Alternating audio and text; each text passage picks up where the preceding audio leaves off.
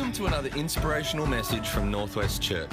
We pray this message encourages and inspires you. If you would like any more information on what your next step may be, please visit our website at northwestchurch.com.au. Well, it's a good day. Australia's still in the game at Edgbaston in the Ashes, the most important sporting event on the face of the planet. And um, Canterbury Bulldogs won yesterday. Yeah, we believe in a God of miracles, and so that's a good day. The world's in a good place. Um, don't know if you've seen it. I continue to pray for our local members. I know that um, I wrote to Kevin uh, Anderson this week, and I know that our state MP is weighing heavily um, some pretty important issues in front of him right now. He's written to us asking for our thoughts. If you've seen that, I encourage you to respond with incredible grace and wisdom but firmness. Um, and of course, um, our member, Mr. Joyce, is definitely making some courageous statements in federal parliament in the last week. And so the Bible tells us to pray for our rulers, to pray for our leaders. And so I encourage you, like me, to be continuing to pray for um, whoever our members are and whatever um, their political persuasion, which is unlikely to be left anytime soon in Tamworth. I don't know if you've seen these. Can you see these from where you are? It's beautiful. Some modern fashion. And um, my granddad, my granddad started going for the Canterbury Bankstown Bulldogs before I was born. Apart from serving Jesus, it's probably the wisest decision he ever made in his life. And he passed that on to my uncle, and my uncle then passed that on to me. And then I pass it on to Lockie. I, I don't know if they are Bulldog shorts this morning, son, but, but um, four generations deep. What a wise, wise man my granddad was. Four generations deep. That's four generations. That's impressive, right? I think it's impressive. And when Lockie has a child, because we live in the age of, you know, um, equality, it doesn't need to be a boy. Um, but his, one of his children will be forced to go for the Bulldogs. When, when the girls, when the girls were little, they used to say, Well, Dad, what will you give us? Which I appreciate the negotiation. I, I love that. But I used to say to them, Girls, you do what you want. If you want to miss out, miss out. Lockie has no choice. He goes for the Bulldogs, and like a good, faithful son, that is what he has done all the days of his young life.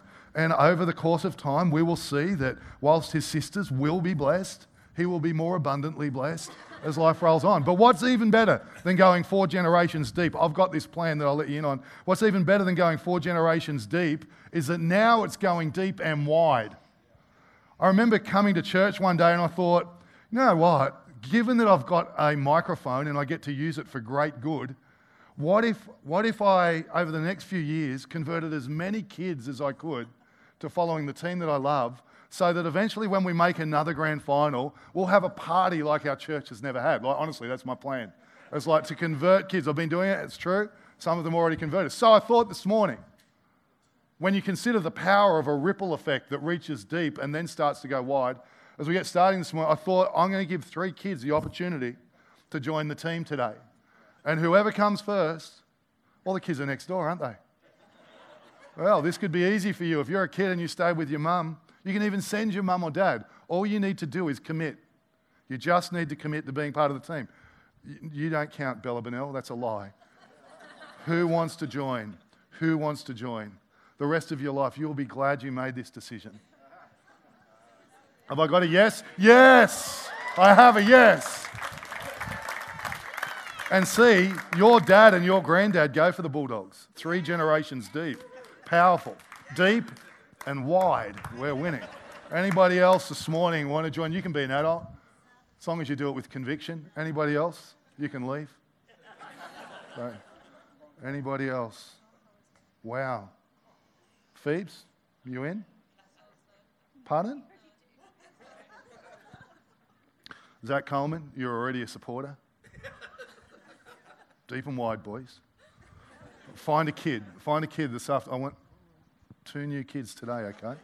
Let's find them today. Let's get this done. All right, there is a point to this. There's a ripple effect, right? There's a ripple effect that actually does reach four generations. And, and um, Jesus created a ripple effect in the day in which he walked the earth and in the statement which he left as he left the earth. We've been looking at it for a couple of weeks. I'm going to read it to you today again as we wrap this series. It says this Matthew 28, verse 19. Jesus says this, his parting words to the world.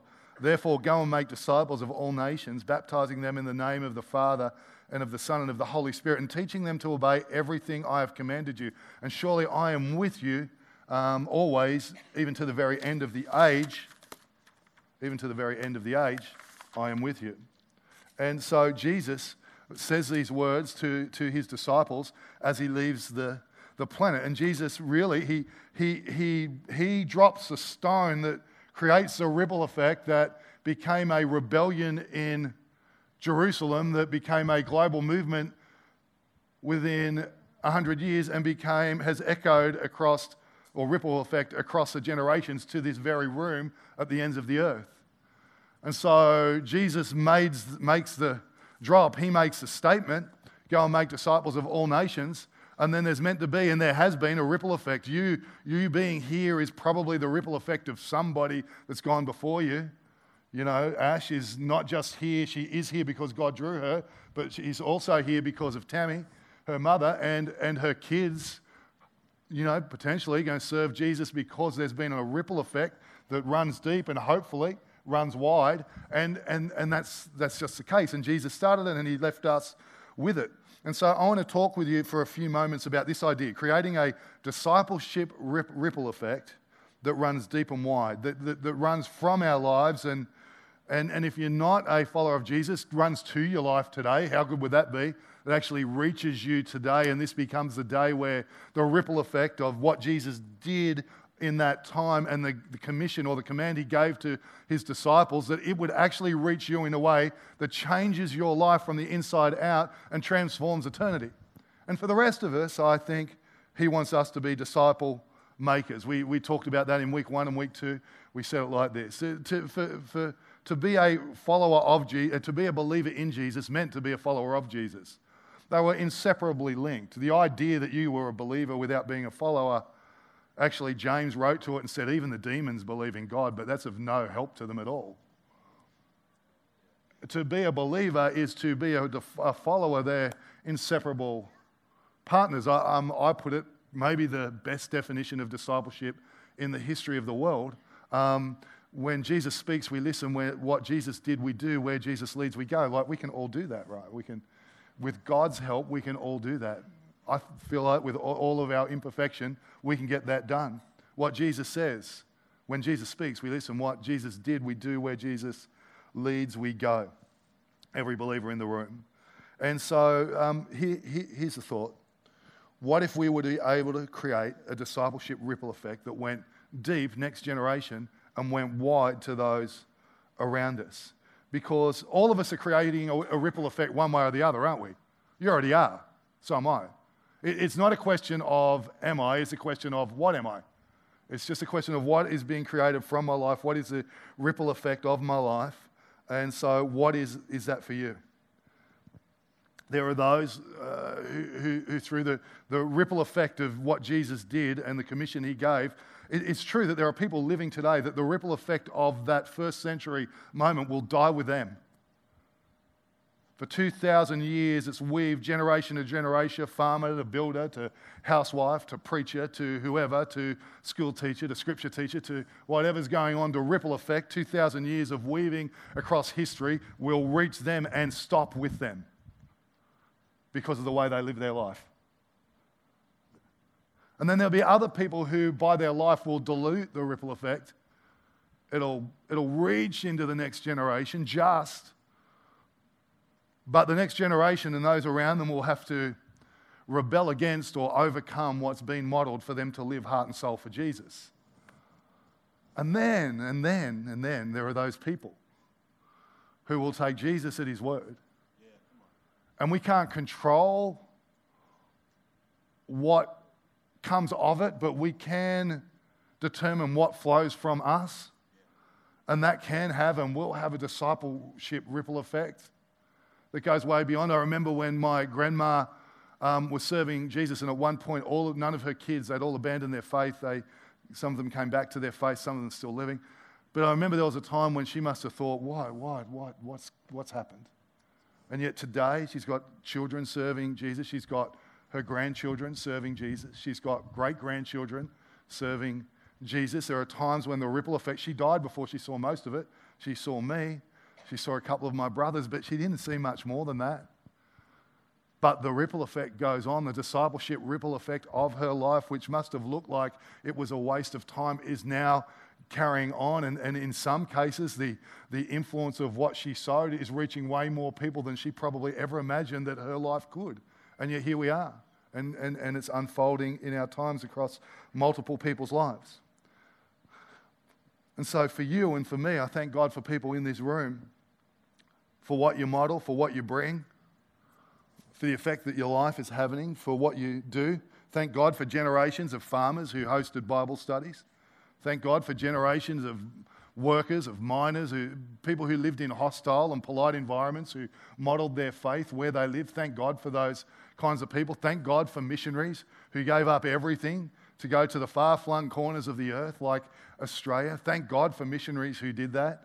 Uh, thank God for business people who determined that rather than their life be all about increasing their comfort level by degrees and their empire by levels, instead of that, they decided that they would build kingdom minded, Jesus minded businesses. And that's why we sit in buildings, and that's why we have universities that were started. And that's why, you know, the other week I was um, hosting a, a, team, part of a team hosting a conference at Collaroy.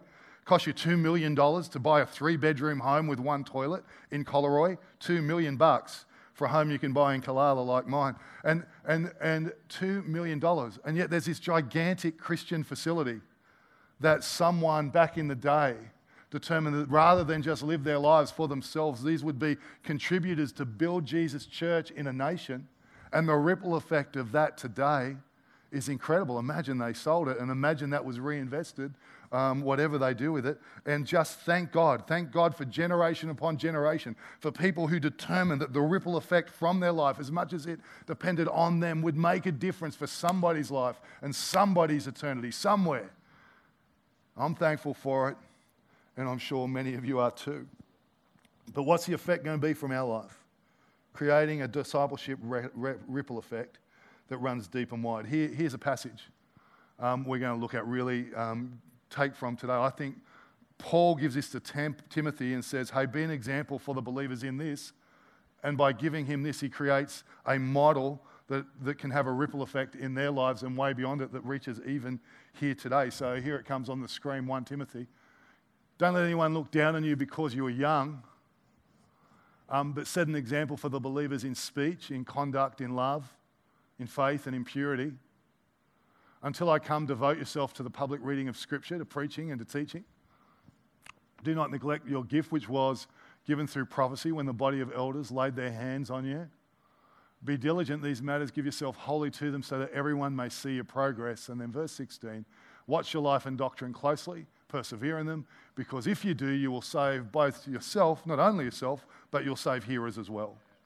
And so I just think Paul says, be an example for the believers in, and he gives this list, and then he continues to go on with some instructions to Timothy. And I just want us to orientate around them for a few minutes today. Um, Jesus said this I, I have set you an example that you should do as I have done. Paul added, Follow my example as I follow the example of Jesus. And he says this in another place For you yourselves know that you ought to follow our example. And then he writes to Timothy and says, Set an example. Hey, I'm talking to the next generation now, Timothy.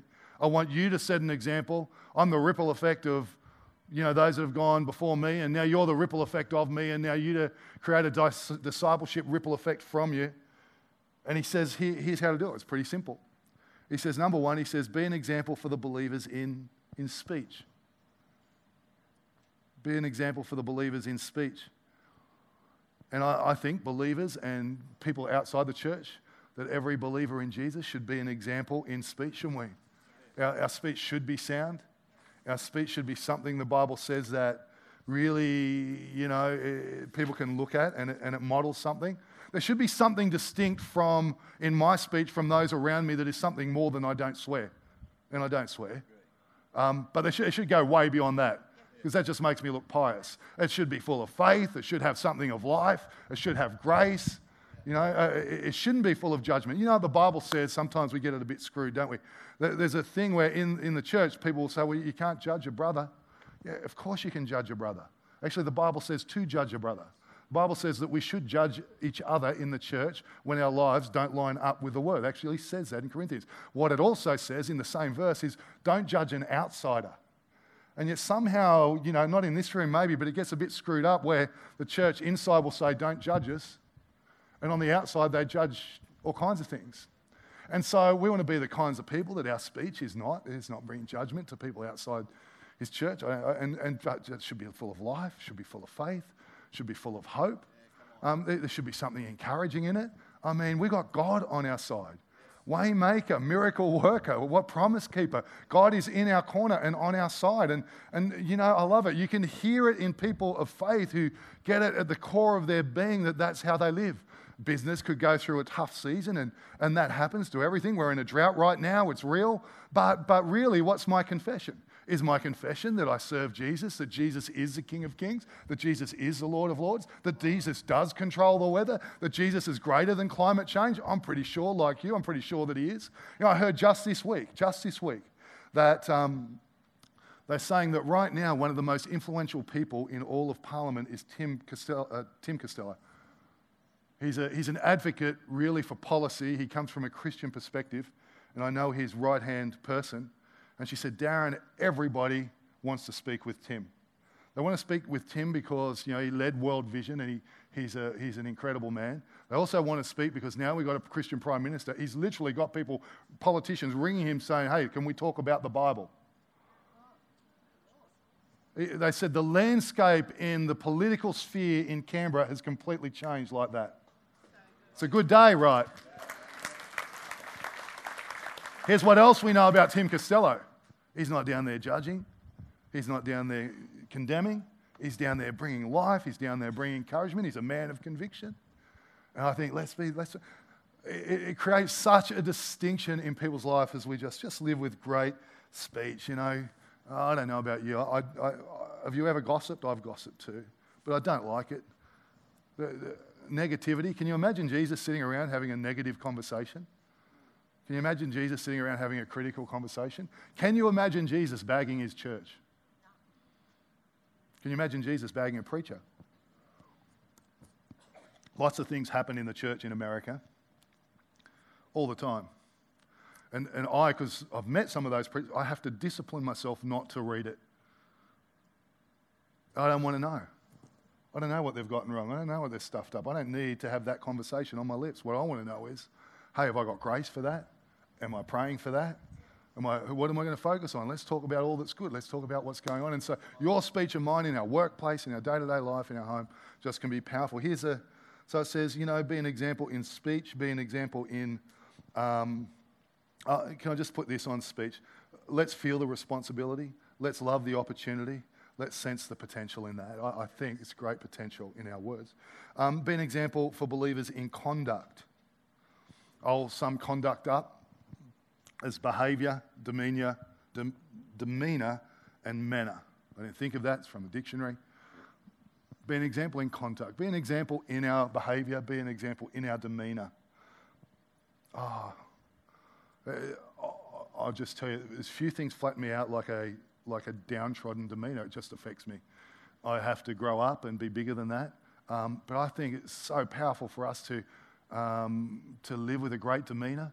And, and, that's why it's so important for a Christian to live full of the Spirit.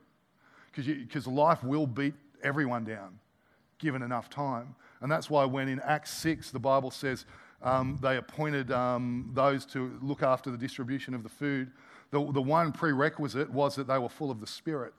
And so, as a believer in Jesus, just stirring up that fire so that you can live with a demeanor, so that we can live with a manner, so that we can live with behavior that is absolutely different to those people around us. What happens when something goes wrong in the workplace? Well, what's my response to that? Um, um, what, what, about you? What about when someone cuts you off? Someone got really, really cranky with me in a car park in Sydney recently. Like, no, they didn't get cranky. I held them up. And, um, and they just flew around the outside of me, and I got cranky. And I remember after it thinking, I'm so glad they didn't hear me. Because imagine having that kind of impact on them. Glad I didn't have a fish sticker on the car. They, um, but I, I want to, we're all imperfect, but we get it right. Conduct. In love, it says. In love, Jesus said, My command is this love each other as I have loved you. I want to take you to one um, Bible verse here that I think is really helpful to us 1 Thessalonians chapter 4, verses 9 and 10. Thinking about being an example in love, okay? Um, now, about your love for one another, we do not need to write to you, and so many people in this room, I would say, that would be true of you. Some of us got some work to do. For you yourselves have been taught by God to, to love each other. Verse 10. And in fact, you do love all of God's family throughout Macedonia, yet we urge you, brothers and sisters, do so more and more. Don't you like that? So, where is my level of love, and what does more and more look like that's different from right now? Because after you've been around a while, some of us have been around a while, we find our level, don't we? We kind of find our level of love. I'm going here, and it's not that we're not going anymore, we just stop thinking about it really deeply. And so Paul writes to them and says, Hey, you're doing good, guys. You're doing great at this, but let's do it more and more. So, what does more and more look like for you? And what does more and more look like for me? And let's venture into new territory as it relates to, to love, because that creates a ripple effect. Um, I, definitely, I definitely love more people um, than I naturally would because of Bronny. It's, it's true. I, I know that, I, I just know that that's the case. The ripple effect of her life makes me stop and think about how I genuinely love people. And if you know Bron, you know that's true, right? The way she hugs you, if you've ever been hugged, that's actually the way she feels about you. And um, I don't know if she always feels that way about me, but it is how she feels about you. And so I just want to love more and more. Who, and there's a ripple effect from people who do that well. Here's the next one. This is, this is one I really wanted to get to today. This is kind of my favorite. Be an example for the believers in purity. I'm a male in a technologically advanced age where I can turn on my phone and in one click I can be looking at pretty well anything I want. And the Bible comes along and says, be an example in purity. This is big and not just for males. I understand that, girls. If you're struggling with this idea of purity, I want you to understand we, uh, we get that this is a, um, on both ends of the, you know, divide. But be an example in purity.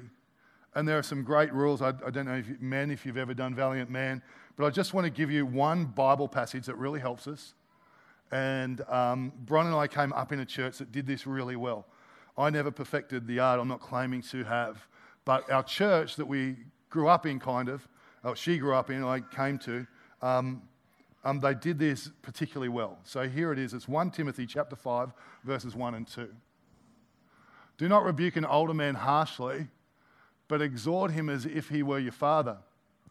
Treat younger men as brothers, older women as mothers, and younger women as sisters with absolute purity. Now, there's a verse.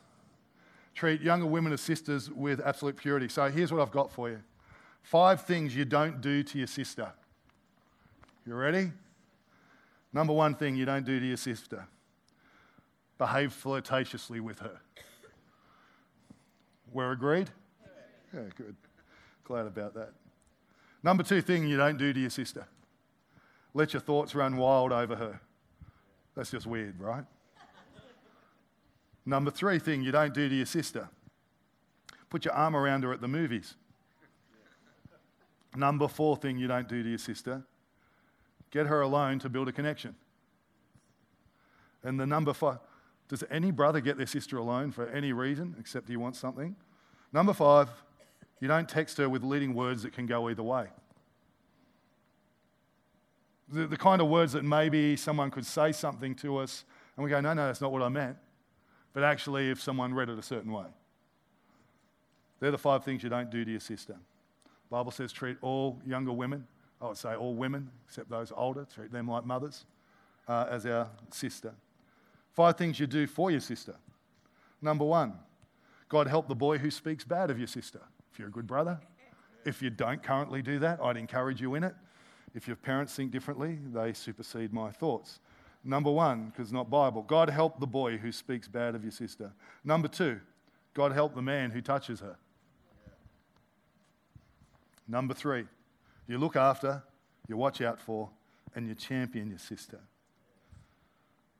Don't you, boys? It's what you do for your sister. Is that common, isn't it? Number four, you're there when she needs you. That's appropriate. And if it's not appropriate, you get someone who it is appropriate for. Number five, you be yourself and let her be the same. I think a, just a great way to advance purity in our own life is to carry the mindset, and even as that's forming, because I realize that's not natural, I, even as that's forming, to carry forward the behaviors that reinforce that mindset that help with purity. And so, you know, if you're one of our young guys, you should be watching out for that, right? Someone comes in, they behave differently to a girl that the Bible tells you to treat her as a sister. And let's be in that corner. Let's look after that, that girl. Obviously, uh, gender wise, it, it, happens in reverse too. And so, um, but let's be those kinds of people. Let's live those kinds of lives.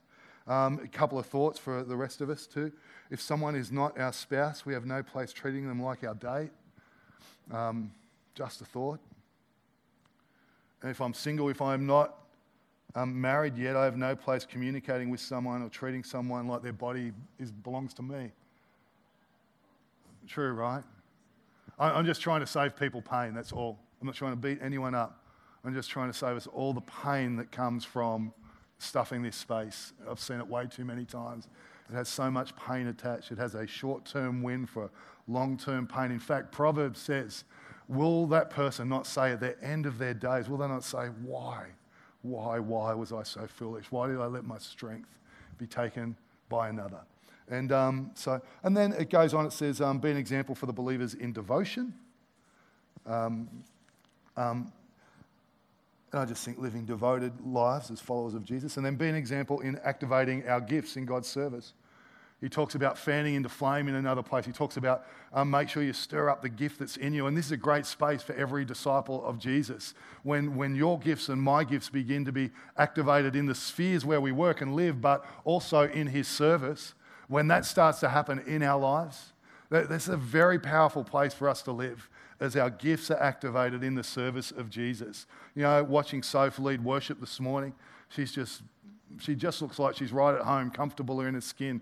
But I know for her that it's about leading you. Like there's a, there's a gift on her life, there's an ability to, to sing, and she can, she can go play here and there. But, but in some way, that, that gift that is upon her life is a God given gift, and at least in part is to steward in the house of God, to steward, sorry, in the, in the, in the local church, to steward for God's purposes. And your life and my life are the same. There are gifts that you have, and there are gifts that I have. And, and like Paul says to Timothy, he says, Hey, be an example in all of these things. And Timothy, stir up the gift of God that's within you. And one, um, one might argue that it's a gift of the Holy Spirit, and we should all be stirring that up within us. And some will argue that it's a, a gift that's specific to Him. And I think both are true. We can split the theology down the middle, but, but both are true. And there's something incredible when, as a disciple, we begin to just live that out and model that for others. There's a ripple effect in people's lives. I don't know. Bron and I have definitely made lots of mistakes. And I would say I have made more mistakes, more mistakes than my wife, in, in all sincerity. But one thing I reckon that we have done is serve God with our gifts. And so this morning, I get up, we went to bed really late and I get up and Katie, I'm, I'm getting ready to text the people who were picking Katie up to take her to the running festival because she went to bed after 11 at 6.15, I think, or 6 o'clock. And I thought, I don't want Katie to get up because she's got to be ready by 10 to 7. And the next thing, Katie emerges from her room. No parent grabbed her. I said, Sweetie, I was just about to text and say, I'll drop you down later on my way. And she went, No, Dad. No, Dad. I said, I'll go. She's in year six. Dad, I said I'll go. I will be there. I said, okay. Wear a jumper, please. They, uh, and there are lots of mistakes we make, and you know that's true, but the ripple effect of taking a gift and serving God with that, I'm so confident that if my kids serve Jesus, that their kids will replicate that. In fact, they'll have to rebel against everything they know to live differently.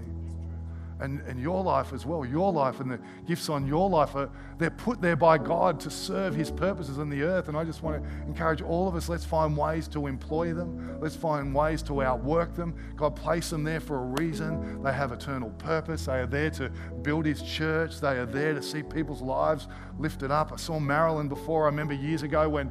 Marilyn would uh, pray with Bron one time, and, and after it, Bron said, Something changed today. I remember it. There's this gift on a life in that area of a life, and, and something changed, something shifted. Rick Allerton uses his gifts all the time, as for years and years, in the service of Jesus, right across the church. And what a powerful way to live. What an incredible thing to model.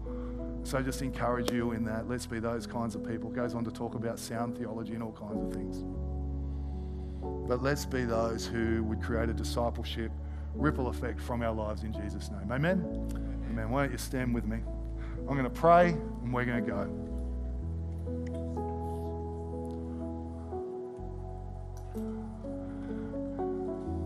Heavenly Father, we thank you today for who you are in our lives. Thank you for Jesus' words. Going to all the world, make disciples. Baptize them in the name of the Father, Son, Holy Spirit, teaching them to obey all things I have commanded. And yes, you are with us to the end of the age. And Heavenly Father, we, we finished there this morning. Thank you that you are with us till the end of the age. You are with us moment by moment, hour by hour, day by day, year by year. And so as we leave this place today, as we, we pray, Lord, um, we want to have a discipleship ripple effect that brings about, Lord, that you could use to bring about change in the lives of others. So we commit ourselves to you. We surrender our lives in your service. And we thank you that you are with us in every moment. Strengthen each person in this room by your power. Fill each person in this room with your Holy Spirit. And God, may you go before us into a brand new week. Lord, for those in the middle of gigantic struggles, you are the waymaker. May you miraculously move on their behalf. Lord, for people who need to make decisions around um, homes and buildings and businesses and family and all kinds. We just pray for the wisdom of God in every circumstance represented right across this room. We commit everybody to you in Jesus' name. Amen. Hey again, thanks so much for joining us on this podcast. Whether you are new and exploring faith or a follower of Jesus, there is a next step for you. There is always room to grow, more to be done, destiny to be pursued, and people to be reached. So, what's your next step? To find out, head over to northwestchurch.com.au. And thanks again for listening.